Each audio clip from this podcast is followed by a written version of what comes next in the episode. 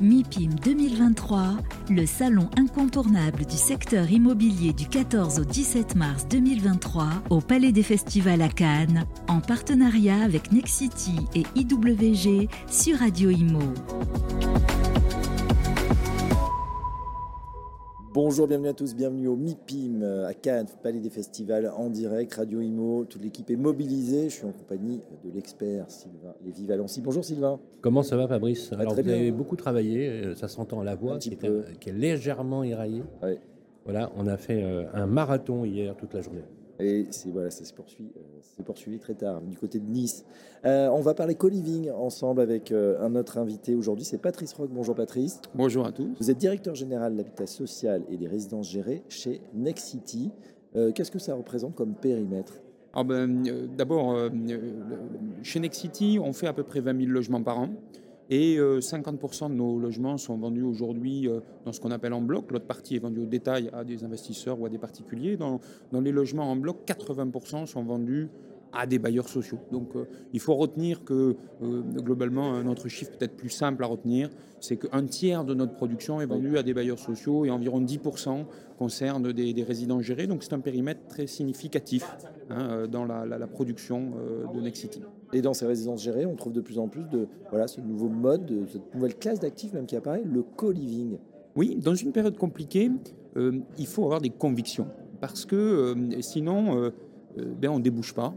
Et, nous, notre conviction chez Nexity, c'est qu'il faut écouter euh, les usagers, il faut écouter les locataires, il faut écouter ce qu'ils veulent. Et ce qu'ils recherchent, c'est parfois des choses nouvelles.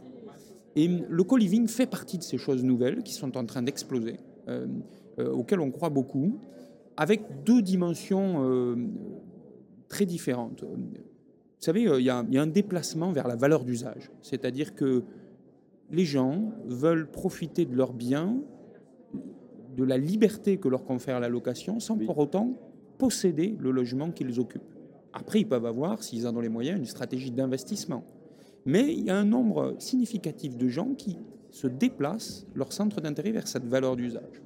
Et puis, ils veulent ce que tout le monde a tous les jours sur son smartphone, euh, c'est du plug and play. C'est quelque chose de une- du tout en un. Euh. Et euh, le co-living offre en fait des prestations semi-hôtelières en plus du logement qui incluent tout un tas de choses dont on n'a pas à se préoccuper. Mais c'est pour quel public exactement? Ah, ben alors ça, ça va être très divers. C'est là, c'est, je, je- je vais y venir. C'est qu'on peut trouver des étudiants, des seniors, des personnes handicapées, des jeunes actifs, des travailleurs en mobilité.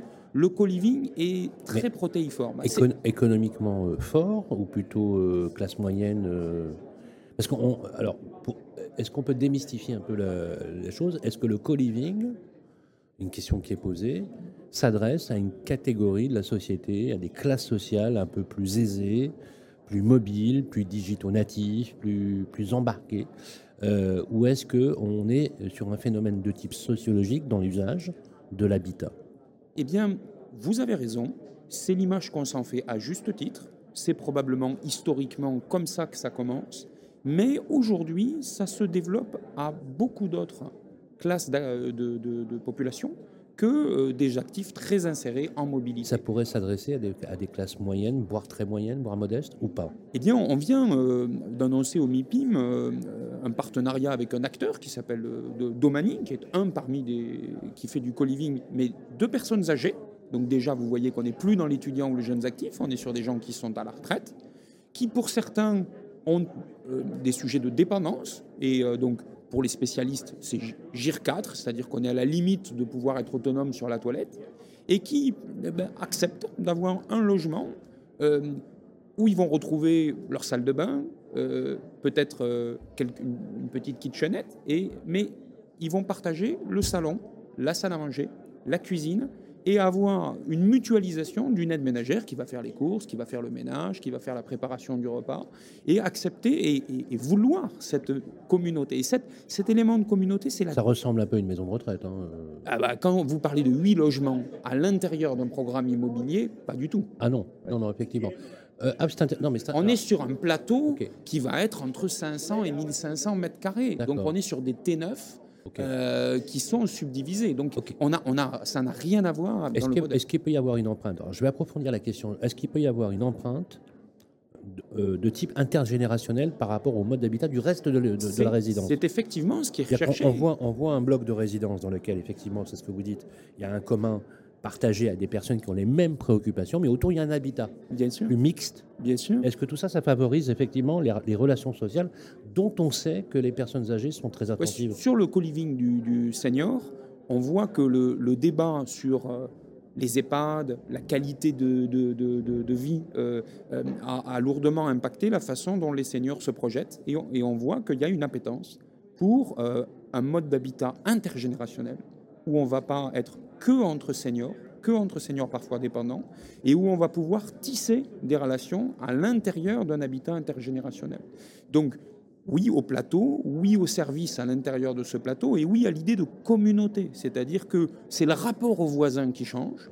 Donc il y a cette dimension plug and play, tout est inclus, serviciel, quasi prestation semi-hôtelière, et en même temps, on est sur euh, bah, la communauté, et parfois avec des niveaux de quittance qui sont bah, pour des personnes qui sont classe moyenne, mhm. euh, ou parfois même certains modèles qui se montent euh, en logement social. Et, du coup, on, on a, euh, en tout cas c'est ce qu'on essaye de faire chez Nexity, ce que j'essaye de faire, de tisser une gamme qui couvre l'ensemble des besoins des publics. Et ces besoins sont énormes, hein, notamment sur les personnes âgées, on l'a vu. On a des, des, des courbes de, de, besoins qui sont vraiment exponentielles et c'est lié quoi? C'est lié à la démographie C'est lié à la démographie, évidemment. Hein, là, là, il y a un enjeu marché démographique absolument incroyable qui va culminer jusqu'en 2030-2050. Écoutez, il y a à la fois euh, Xerfi, euh, qui est un organisme qui mmh. fait des études, a publié euh, des études sur les besoins en RSS, Mhm. Euh, sur le co-living, de, mhm. deux études que je recommande à tout un chacun euh, d'acheter. Tout ça, c'est lié quand même à l'allongement de la durée de vie. Exactement, parce qu'il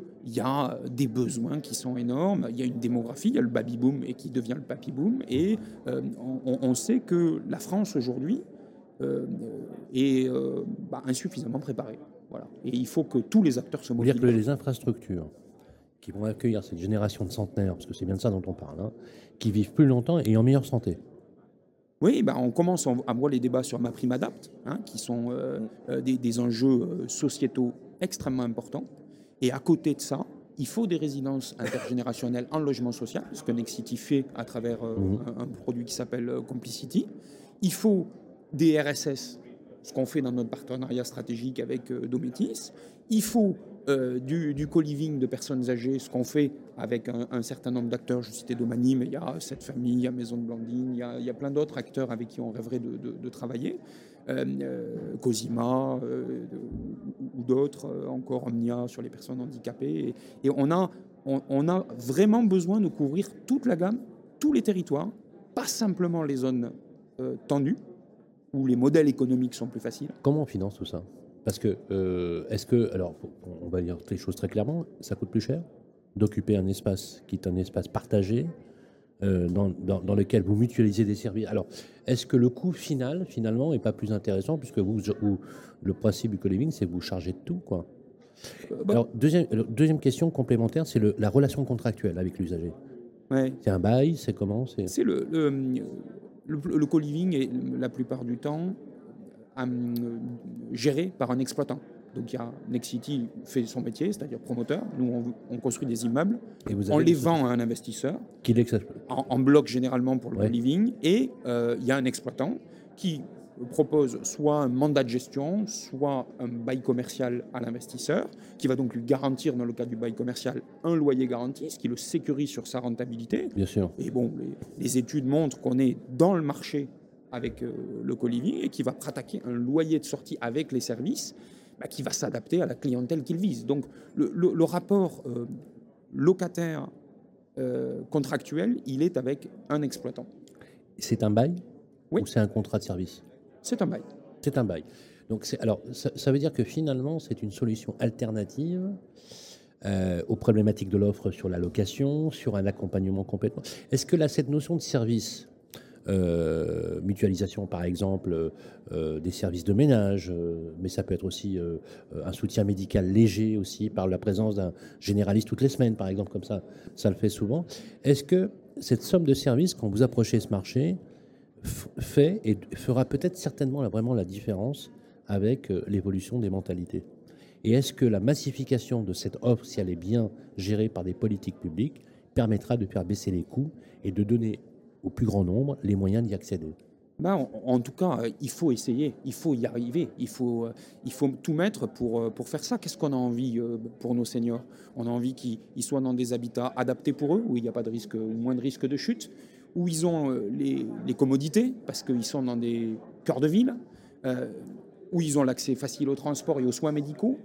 Et bon, je ne crois pas que les exploitants se lancent dans des services médicaux parce qu'il y a une réglementation, il y a des risques. Néanmoins, on peut avoir des catalogues de services en disant bah, vous avez le cabinet médical qui est là, et, si vous voulez, moi j'ai la, prestation pour euh, vous amener jusqu'au bus ou faire le petit covoiturage qui va eh bien. Et donc, et oui, on vit mieux, on vit mieux comme ça. et, probablement que c'est tout le mal qu'on souhaite à nos seniors que bah, de vivre dans des, endroits où ils côtoient des, plus jeunes, où ils côtoient des...